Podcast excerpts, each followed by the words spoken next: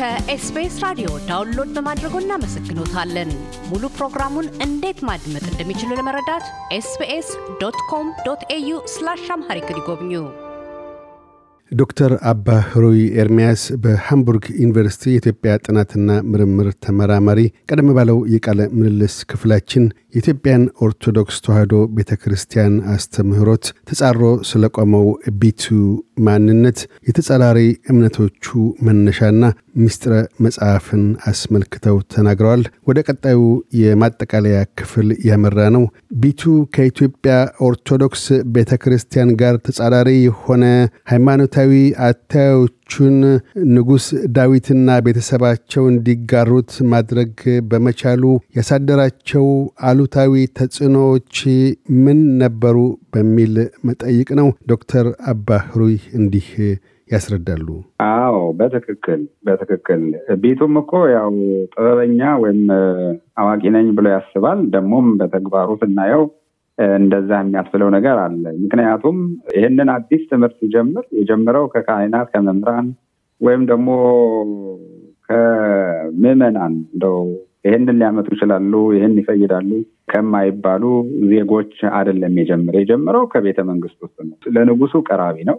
ንጉሱ አዋቂ ነው ብለው ያስቡት ይገምቱት፣ ምናልባትም አክብሮት ይሰጡት ነበር ማለት ነው። ንጉስ ቤተሰቦችን ደግሞ እንዲሁ በመግባባት በመቀራረብ ትምህርቱን ቀስ አድርጎ አስርጾባቸዋል። ስለዚህ የቤተ መንግስት ሰዎች፣ ሹማምንቱ፣ መኳንንቱ ከተቀበሉት የእነሱ ተከታዮች በቀላሉ ምናልባትም በአንዲት ቃል በትዕዛዝ በአዋጅ ሊቀበሉት እንደሚችሉ ሌላውን የኖረውን ትምህርት የኖረውን የክርስትና አስተምሮ በቀላሉ ሊተዉ እንደሚችሉ ስላመነ ብዙ እዛ ላይ እንደደከመ እንረዳለን። ይሄ የፈጠረው ተጽዕኖ ቀላል አይደለም። ተጽዕኖ ፈጥሯል። የፈጠረውም ተጽዕኖ ቀላል አይደለም። በኢትዮጵያ ነገስታት ታሪክ ወይም ደግሞ በኢትዮጵያ በታሪክ ማለት እንችላለን። ኢትዮጵያ ታሪክ በቤተ መንግስት በቤተ ክህነት አካባቢ ስልጣኔውም ባህሉም ጎልቶ ይከናወን የነበረው ተመዝግቦ የምናገኘው ያ ስለሆነ በኢትዮጵያ ታሪክ ውስጥ በሃይማኖት ጉዳይ ሰዎች ተከራክረው ማለት ተካሰው ንጉሥ ፊት ከቀረቡ ለፍርድ ተከራክረው ይረታሉ፣ ይረታሉ። ፍርዳቸውን ወይም ክርክራቸውን ህዝብ ተሰብስቦ ይሰማል። ከዛ በኋላ የተረታው ሰው መረታቱ በይፋ ከታወቀ ከተነገረ፣ ንጉሥ ከተቀበለው፣ ህዝቡ ካዳመጠው በኋላ ፍርድ ይሰጣል። ፍርድ ሲሰጥ አንዳንዶቹ ነገስታት ራሳቸው ፍርድ ሊሰጡ ይችላሉ። አንዳንዶቹ ነገስታት ሊቄዎቻቸውን ማለት በፍትሐ ነገሥት ነበረ የኢትዮጵያ ቤተክርስቲያን የምትተዳደረው ህገ መንግስት እስክታረቅ ድረስ የፍትሐ ብሔር ህጎችን በአዋጅ እስክታጸድቅ ድረስ። ስለዚህ ፍትሐ ነገሥትን ያጠኑ ሊቃውንት የፍርድ ሀሳብ እንዲያቀርቡ ይጠየቃሉ። ምዕራፍ ቁጥር ጠቅሰው ለዚህ ጥፋት፣ ለዚህ ክህደት፣ ለዚህ ወንጀል እንዲህ አይነት ፍርድ ይገባዋል ብለው ውሳኔ ሀሳብ ያቀርባሉ። በዛ መሰረት ውሳኔ ይፈጸማል። አለበለዚያ ደግሞ ፍርድ ለህዝብ ይሰጣል። የፍርድ ፍርድ የመፍረድ ስልጣኑ መብቱ ለዚያ ጉባኤ ማለት ነው። በጉባኤው የተገኘ የታደመ ህዝብ ሁሉ አንድ ሆኖ ፍርዱን ያሰማል። ፍርዱ ይፈጸምባቸዋል። አባ ጊዮርጊስ ከቢቱ ጋር ቢቱን እንግዲህ በመጽሐፉ እንደምናየው አስቀድመው ለብቻውን አድርገው መክረውታል። ይሄ ትምህርት ልክ አይደለም፣ ይሄ አስተሳሰብ የተሳሳተ ነው፣ ይሄ ከሃይማኖት የወጣ ፍልስፍና ነው ብለው ሊመክሩት ሊገስጹት ሞክረው ምክራቸውን አቃሎ ወራረዳለው ወይም እከራከራለሁ ብሎ እስከ ንጉስ ድረስ ሄዶ ነበረ። ነገር ግን አባ ጊዮርጊስ በአንድ ጥቅስ ብቻ ሳይሆን በደንብ አመርቂ በሆነ ሁኔታ ማስረጃ አቅርቦ ተከራክረው በአደባባይ ከረቱት በኋላ ፍርድ ውሳኔ እንዳይሰጥ የንጉስ ቀራቢነት ንጉሱ ከቢቱ ጋር ባለው ወዳጅነት ወይም ለቢቱ ባለው በጎ አመለካከት የተነሳ ይሄ ልማድ ይሄ ልማደ ሀገር የፍርድ አሰጣጥ ስርዓትና ትውፊት ተጓድሎባቸዋል እና ጻድቁ ብቻ ሳይሆኑ የኢትዮጵያ ቤተክርስቲያን ወይም የሀገርን ባህልና ስርዓት ወግ የሚያከብሩ የነበሩ ሁሉ ቅስማቸው ተሰብረዋል ወይም አዝነዋል ማለት ነው። ንጉሱ ከሞቱ በኋላ መጽሐፈ ሚስጥር ላይ ይሄንን አስበው ሲጽፉ ጻድቁ እንደዚህ ብለዋል። ወንጉስኒ ይጥህር ከማንበሳ በእንቲያው ንጉስም ስለ ቢቱ እንደ አንበሳ ያገሳል፣ ይጮሃል ወሰው በይሬዮ እይክል አይስሞ ላይሬው በአደባባይ ተረቶ ሲያየው ግን በሱ ላይ ምንም ክፉ ነገር ማድረግ አልቻለም ይላል። እንደ አንበሳ ሲያገሳ ቆይቶ ምንም ነገር ሊያደርግበት ሳይችል መቅረቱ ያው ፍርድ ተዛብቷል ማለት ነው። ፍርድ ተጓድሏል። ስለዚህ ከፍተኛ ተጽዕኖ አምጥቷል። ተጽዕኖው በጻድቁ ግላዊ ሕይወት ላይ ብዙ ያመጣው ነገር አለ ልናየው እንችላለን። በቤተ ክርስቲያንም ደግሞ ያመጣው ያስከተለው ነገር አለ። በእርግጥ የቢቱ ኑፋቄ ወይም ክህደት ቤተ መንግስት አካባቢ ባሉ ሹማምንት ሰዎች ብቻ ተወሰኑ በመቅረቱ። በኋላም ደግሞ እግዚአብሔር በንጉስ ዳዊት ድንገተኛ ሞት በቢቱ አስደንጋጭ የሆነ ሞት ቁጣውን ወይም ተግሳጡን ስለገለጸ እዛው ቤተ መንግስት አካባቢ ታፍኖ ስለቀረ ነው እንጂ እንደ ሌሎቹ መናፍቃን ከታች ጀምሮት ቢሆን ኑሮ ገበሬውም፣ ነጋዴውም፣ ተማሪውም፣ ወታደሩም ሁሉ ሊቀባበለውና ሀገር ሊያበላሽ ይችል ነበር። ነገር ግን እግዚአብሔር በድንገተኛ ተግሳጽ እንዲህ አድርጎ አስቀርቶታል እንጂ ተጽዕኖው ቀላል አልነበረም። ያደረሰውም ራሱ ቀላል የሚባል አይደለም። ምክንያቱም ንጉሱ ቢቱ በኋላ በሰራው ተንኮል ምክንያት እውነት መስሏቸው አባ ጊዮርጊስን ሃይማኖተኛ ናቸው። ንጉስ ዳዊት እንደምናውቃቸው በራሳቸው ታሪክ ጌታን መስቀል ወደ ኢትዮጵያ እንዲመጣ ያደረጉ ናቸው። እመቤታችንን በጣም እንደሚወዱ ስለሚያውቁ አባ ጊዮርጊስ በሞቱ ጊዜ አዝነውላቸዋል። ነገር ግን ለቢቱ አግዘው በቢቱ ተንኮል ምክንያት አባ ጊዮርጊስን እስር ቤት ጥለው አስገርፈው አስደብድበው ጥርሳቸው እንዲሰበር ሆኖ ይህን ሁሉ መከራ አድርሰውባቸው ከእስርም ሳይፈቷቸው ነው የሞቱት። ይሄ ሁሉ እንግዲህ በእግዚአብሔር ፍርድ የተከናወነ ተግሳጽ ነው ወይም ፍርድ የፍርድ ሂደት ነው። ንጉሱ ያጎደለውን እግዚአብሔር እየፈረደ ነው ማለት ነው። አሁን እንዳነሱት በእርግጥ በአባ ጊዮርጊስ ላይም የዚሁ አይነት የመረረ በደል ደርሷል እስከ ህልፈተ ህይወታቸው ድረስ። በቤተ ክርስቲያኗ ዘንድ የደረሱ ጉዳቶች ምንድን ናቸው? በወቅቱ ቅድም ለመግለጽ ሞክሬያለሁ። በቤተ ክርስቲያን ደረጃ እንግዲህ ያው መቼም ያው ጻድቁ የቤተ ክርስቲያን ሀብት በመሆናቸው እሳቸው ላይ የደረሰ በደል ሁሉ የሌላው አማኝ የሌላው መምህር ወይም የቤተ ክርስቲያን አባል ሁሉ የደረሰ ጉዳት ተደርጎ ይቆጠራል። ስለዚህ አእምሯዊ፣ ሞራላዊ ተጽዕኖ ወይም በደሉ ቀላል አይደለም። ስላልተጻፈልን ማን ምን ያህል አዝኖ ነበረ፣ ማን ምን ያህል ተከፍቶ ነበረ የሚለውን ዛሬ መግለጽ አንችልም። ነገር ግን ከራሳችን አሁን ከኛ ታሪክ ተነስተን መገመት የሚያቅት አይመስለኝም። በጣም የምንወደውን የምናከብረውን ሰው አንድ ባለስልጣን ተነስቶ ያለ ኃጢአቱ ያለ በደሉ ቢያስረው፣ ቢገርፈው፣ ቢያጎሳቁለው፣ ጥርሱን ቢያረግፈው፣ ፂሙን ቢነጨው፣ ቢያዋርደው ሀምሳ ሚሊዮን ብንሆን ሀምሳ ሚሊዮናችን ሁሉ ሀዘን መቀመጣችን ጥቁር መልበሳችን አይቀርም።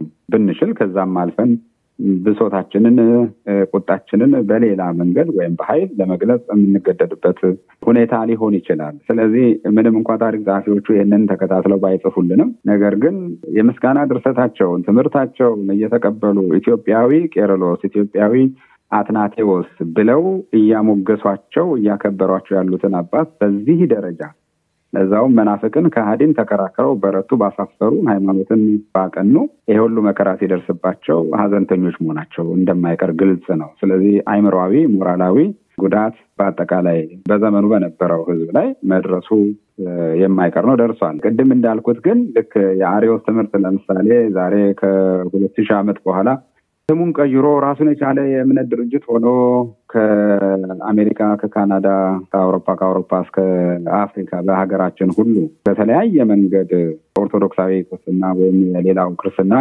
ተጻራሪ ተገዳዳሪ ሆኖ በየቤቱ በር እያንኳኩ በየገበያው በየመንገዱ የሚያደርጉት እንቅስቃሴ አይነት ለማድረግ አልቻለም ቢቱ። ምክንያቱም የሞቱ ድንገተኛ አስደንጋጭ በመሆኑ ትምህርቱን ወዲያው ተቀብለው የነበሩ ሰዎች አፍነው አስቀርተውታል። የእሱ ተከታይ መባል ስላልፈልጉ በእሱ የደረሰው ይደርስብናል ብለው ስለሰጉ ውጣው አስቀሩት እንጂ ወደ ታች ወደ ህዝቡ ደርሶ ቢሆን ኖሮ ወታደሩ ጋር፣ ገበሬው ጋር፣ ነዋሪው ጋር ደርሶ ቢሆን ኖሮ ቤተክርስቲያንንም ሀገርንም የሚበትን የሚከፋፍል ይሆን ነበረ። ነገር ግን ጻድቁም ብለዋል በመጽሐፍ ሚስጥር እሱ ስለሞተ አንተ ገና በህይወት ስላለ ነው እንዲህ ለምጽፈው ትሉኝ እንደሆነ እሱን አስቀድሞ የጠራው እግዚአብሔር ክህደቱ እንዳይዘራ ስለወደደ እኔን ደግሞ ያቆየኝ ይሄንን እንድመሰክር ነው ብለው ተናግረዋል እና እግዚአብሔር እንደዚያ አድርጎ ስላስቀረው ትልቅ ችግር እንደ ምሳሌ እንደ አሮሳውያን እንደ ንስጥሮሳውያን ትልቅ ችግር ሳይሆን በጊዜው ተሰናክሏል ወይም ተገቷል ማለት ነው እንጂ አሁን ችግራችን አይደለም። ምክንያቱም የቤቱን እምነት እከተላለሁ ብሎ የሚንቀሳቀስ እንኳን ቡድን ግለሰብም እንዳለ አልሰማሁም እኔ። ስለዚህ በወቅቱ ተከስቶ የነበረ በወቅቱ የነበረችውን እና መንግስት ለማቃቃር ሞክሮ የነበረ ግን መልሶ የጠፋ ችግር ነው። በአሁኑ ወቅት የቢቱን ታሪክ ለመጻፍ እርስዎ ምን አነሳሳዎት? በኦርቶዶክስ ተዋሕዶ ቤተ ክርስቲያንስ ከቢቱ ቀደምት ክስተቶች ምን የምትማራቸው ነገሮች አሉ? እንደ ምዕመናንም ቢሆኑ ይሄንን ግንዛቤ ለመውሰድ እንዲሹ ያነሳሳዎት ምንድን ነው? አንደኛው ጭብጦ ምን መልእክት ለማስተላለፍ ነው? ለሃይማኖት አባቶችም ሆነ ለምዕመናኑ በጥቅሉ ለቤተ ክርስቲያኒቱ? በጣም ጥሩ። እሺ፣ ጽሁፉ ያው ምንም እንኳን በሳይንሳዊ ጥናት መስክ ሀሳብና ግብ የተጻፈ ቢሆንም ነገር ግን በሃይማኖት ላሉ ለሚኖሩ ሰዎች ወይም በቤተክርስቲያን እንዲሁም ደግሞ በህዝባዊ አስተዳደር ህዝብን በመምራት በማስተዳደር ሀገር በመምራት ላሉ ሰዎችም ቢሆን የሚያስተምረው ትምህርት አለ፣ መልእክት አለው ብዬ አስባለሁ፣ አምናለሁ። ለዛም የጻፍኩት በሃይማኖት ረገድ አንደኛ የሃይማኖትን ትምህርት በደንብ በጥልቀት የእምነቱ ተከታዮች እንዲያውቁ እንዲማሩ ማድረግ በጣም ተገቢ ነው። ቤተክርስቲያን ኃላፊነቷ ይሄ እንደሆነ ቢታወቅም ነገር ግን በተግባር ሲታይ ያን ያህል ትኩረት የተሰጠው ነው ማለት አያስደፍርም። በተለይ በአሁኑ ጊዜ ቤተክርስቲያን ሰንፋ ነው ደክማ ነው የሚል እምነት የለኝም። ነገር ግን በቤተክርስቲያን በተገልጋዮቿ በተከታዮቿ መካከል ያለው ግንኙነት ከጊዜ ወደ ጊዜ በተለያየ ምክንያት እየላላ እየላላ ከመምጣቱ የተነሳ እንደ ትላንትናው ትላንትና እንደነበረው ትውልድ ዛሬ ያለው ትውልድ ሚስጥረ ስላሴን የሚያውቅ አይደለም። ጠንቅቆ የሚረዳ አይደለም። ቤተክርስቲያን እንደሆነች በአግባቡ የሚረዳ አይደለም። ታሪኩን፣ ባህሉን፣ ትውፊቱን በትክክል የሚያውቅ የሚረዳ አይደለም። ስለዚህ ከውጭ ሳይመጣ የተማሩ ከመሰሉ ሰዎች ምናልባት የራሳቸውን ፍልስፍና ይዘው የሚነሱ ቢኖሩ በቀላሉ ቤተክርስቲያኒቱን የመከፋፈል እድል ሊያገኙ ይችላሉ። ቤተክርስቲያኒቱን አደጋ ላይ የሚጥል እንቅስቃሴ ሊያደርጉ ይችላሉ። ስለዚህ ቅድም እንዳልኩት የቤተ መንግስትን ሰዎች በትምህርት በደንብ አስተምሮ አዋቂዎች አድርጎ ማኖር ቢቻል ኖሮ ያን ጊዜ ቤቱ ገና እንደተነሳ ይህን ያህል ብዙ ውጣ ውረድ ሳይፈጠር ብዙ ታሪክ ብዙ አሳዛኝ ነገር ሳይከሰት አይ አንተ ተሳስተ ነው ብለው አሳፍረው ሊመልሱት ይችሉ ነበረ። የንጉስ ድንገተኛ ሞት ወይም መቅሰፍት እንደማለት ነው። የቤቱ መቅሰፍት እስኪከሰት ድረስ ንጹሐንም ታስረው እስኪንገላቱ ድረስ የሚያደርስ አሳዛኝ ታሪክ ሊፈጠር አይችልም ነበር እና መሰረተ እምነትን አማኝ ከሆኑ ምዕመናን ምንም በደንብ የቤተክርስቲያናቸውን ትምህርት የክርስትናን ትምህርት በአግባቡ በደንብ መረዳትና ማወቅ ይኖርባቸዋል። አዳዲስና እንግዳ ትምህርት በመጣ ቁጥር እየተቀበሉ ዝም ብሎ መከተል ጥፋት ነው እንጂ የሚያስከብር አይደለም። የራስን እምነት ትላንት ከትላንት ወዲያ አያት ቅድመ አያት ይዞት ጠብቀውት የኖሩትን ሲወርድ ሲዋረድ የመጣውን በደንብ አጥብቆ አውቆ ይዞ መገኘት ያስፈልጋል ብሎ የሚመክር የሚያስተምር ታሪክ ነው ብዬ ስላሰብኩ ነው የቤቱን ታሪክ ያመጣሁት። አንደኛ በሃይማኖት በኩል ቤተክርስቲያንም አሁን ምናልባት ዛሬ ነው አሁን ያልሰማ ነው የምንለው እንጂ ነገ ከነገ ወዲያ ሊመጣ ይችላል።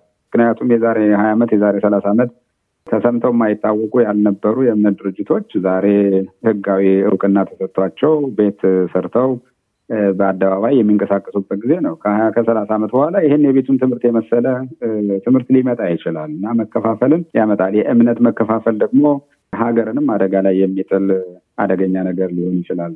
ስለዚህ በደንብ ህዝብን ማስተማር፣ ህዝብም ደግሞ በደንብ እምነቱን አውቆ መጠበቅ ይኖርበታል የሚል መልእክት ይኖረዋል። ሁለተኛ በሃይማኖት በኩል ቢቱ በወቅቱ በነበሩ ሊቃውንት ነው የሚታወቅ የነበረው ክደቱም ንፋቄውም የተወገዘው የተለየው እንጂ ቤተክርስቲያን አሁን በሚሌኒየም አካባቢ ለምሳሌ በሚሌኒየም ውስጥ የተነሱ ኢትዮጵያውያን ታላላቅ ውለታ የዋሉ ሰዎችን ስታከብር እውቅና ስትሰጥ ሰማዕትነት የነበራቸውንም ሰማዕት ብላ ስትሰይም እና ከሃዲዎችን ግን ምንም ያለችበት ነገር የለም እና ቢቱ በመጽሐፍ ስሙ ይታወቃል ማለት ቤተክርስቲያን ተማሪ እንደነበረ ሊታወቅ ይችላል። ስለዚህ አሪዎስ ነው ውጉዝ ነው ብላ እንዳለች ሁሉ ቢቱና ቢቱን የመሳሰሉ ሰዎች ሌሎችም በተለያየ ዘመን የተነሱ አሉ። በአስራ ሰባተኛው ክፍለ ዘመን የነበሩ ሰዎች አሉ። ብዙ ሺህ ሰው እንዲጋደል ያደረጉ እነዚህን ሁሉ መናፍቅ ብሎ አውግዞ መለየት በአደባባይ ቢቻል ጥሩ ነው የሚልም ሀሳብና መልክ ስላለ ነው። ሁለተኛ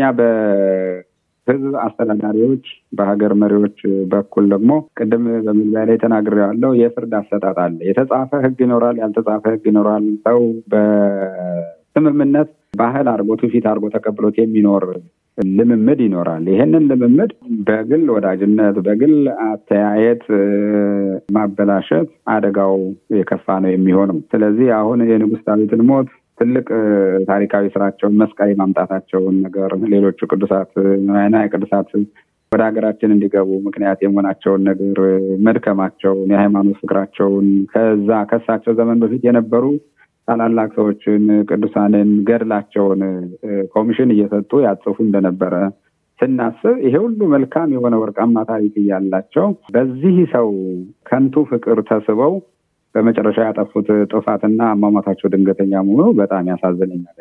ስለዚህ የህዝብን ባህል ማክበር፣ የህዝብን ትውፊት ማክበር ባይጻፍም እንደ ህግ ሆኖ ሰው ሲገዛበት የኖረውን ልማድ ማክበር በጣም ተገቢ ነው። እገሌ ቅርብ ነው፣ እገሌ ሩቅ ነው በሚል የፍርድን ሂደት ማዛባት ወይም ፍርድ ማጓደል፣ በተለይ ደግሞ ንጹሐንን ማጎሳቆል፣ ማዋረድ ፍጻሜው የሚያምር ስላልሆነ ጥንቃቄ ማድረግ እንደሚገባ ማለት እንደው ንጹህ ሆኖ ማገልገል መምራት እንደሚገባ ያስረዳል፣ ይናገራል ብዬ አስባለሁ። ሌላው ደግሞ ምናልባት ሃይማኖት በመንግስት መንግስት በሃይማኖት ጣልቃ አይገባም የሚል ህግ አለን።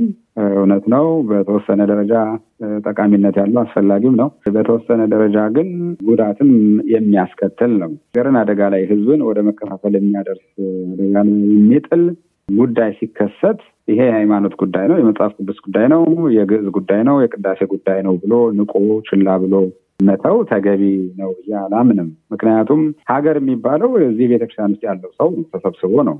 ሀገር የሚባለው ቤተክርስቲያን ውስጥ ያሉ ሊቃውንት ተሰብስበው ነው። ቅርስ፣ ታሪክ የሚባለው ቤተክርስቲያን ውስጥ ያለው ሀብትና ቅርስ፣ እምነትና ስርዓት ተደምሮ ነው። ስለዚህ ይሄ የጳጳሱ ጉዳይ ይሄ የቄሱ ጉዳይ ብሎ የሚተው ነገር ሳይሆን እንዲህ አይነት ጠንከር ያለ ጠጠር ያለ ህዝብ ሊከፍል ቤተክርስቲያንን አደጋ ላይ ሊጥል የሚችል አደጋ ሲመጣ ጉዳይ ብሎ መያዝና ተገቢውን ፍርድ መስጠት ወይም በፍርድ ውስጥ ተሳትፎ ማድረግ ቤተክርስቲያን ስትፈርድ የቤተክርስቲያንን ውሳኔ መፈጸምና ማስፈጸምን ማገዝ መከታተል በጣም ያስፈልጋል። ነገስታቱ እኮ ሃይማኖት ስለወደዱ ብቻ አልነበረም። ያው በግልጽ እንደምናውቀው ለቤተክርስቲያን ቅርብ ሆነው ባለ አደራ እስከ መሆን ድረስ የበላይ ጠባቂ እስከ መሆን ድረስ አገልግሎት ውስጥ የገቡት ጥልቅ ብሎ የገቡት ይህንን አካል መያዝ በስነ ስርዓት በሰላም በጸጥታ እንዲኖር ማድረግ ካልተቻለ ነገ መንግስትን የሚፈታ የሚበትን አደጋ ላይ የሚጥል ሀገርን የሚጎዳ ሁኔታ ሊከሰት ይችላል ከሚል ስጋትም ነው፣ ለጥንቃቄ ጭምር ነው። ስለዚህ በተለይ በዚህ በሃይማኖት ጉዳይ አሁን ያው በግልጽ የምናየው ነገር ነው። ሃይማኖት ድርጅቶች ወይም ተቋማት ግላዊ ፍላጎት እየናረ እየናረ ከመምጣቱ የተነሳ አደባባይ የሚወጣ አለመግባባት፣ ክርክር፣ ስድድብ፣ መሰዳደብ፣ አምባጓሮ፣ ሰልፍ እየተከሰተ እያየን ያለ ነው። ስለዚህ ይሄ እንዳይከሰት ነበረ ጉዳዩን ጉዳያችን ብለው ይዘው በፍርድ አደባባይ እየተገኙ እያከራከሩ፣ እየወሰኑ፣ እያስወሰኑ፣ እየፈጸሙ እያስፈጸሙ የመጡት እና ለእንደዚህ ጉዳይ ትኩረት መስጠት ይገባል የሚል መልእክት መቼም ያስተላልፍልኛል ብዬ ስላሰብኩ ይህን ታሪክ ላጠናውና ልጽፎ የወደድኩት። ዶክተር አባ ህሩይ ኤርሚያስ በሃምቡርግ ዩኒቨርሲቲ የኢትዮጵያ ጥናትና ምርምር መስክ ተመራማሪ፣ ስለ ቃለ ምልልሱ እናመሰግናለን። እግዚአብሔር አክብርልኝ። እኔም አመሰግናለሁ። እያደመጡ የነበረው የ SBS አማርኛ ፕሮግራምን ነበር። የፕሮግራሙን ቀጥታ ስርጭት ሰኞና አርብ ምሽቶች ያድምጡ። እንዲሁም ድረገጻችንን በመጎብኘት on demand እና በ SBS mobile app ማድመጥ ይችላሉ። ድረገጻችንን SBS dot com dot au Amharic ን ይጎብኙ።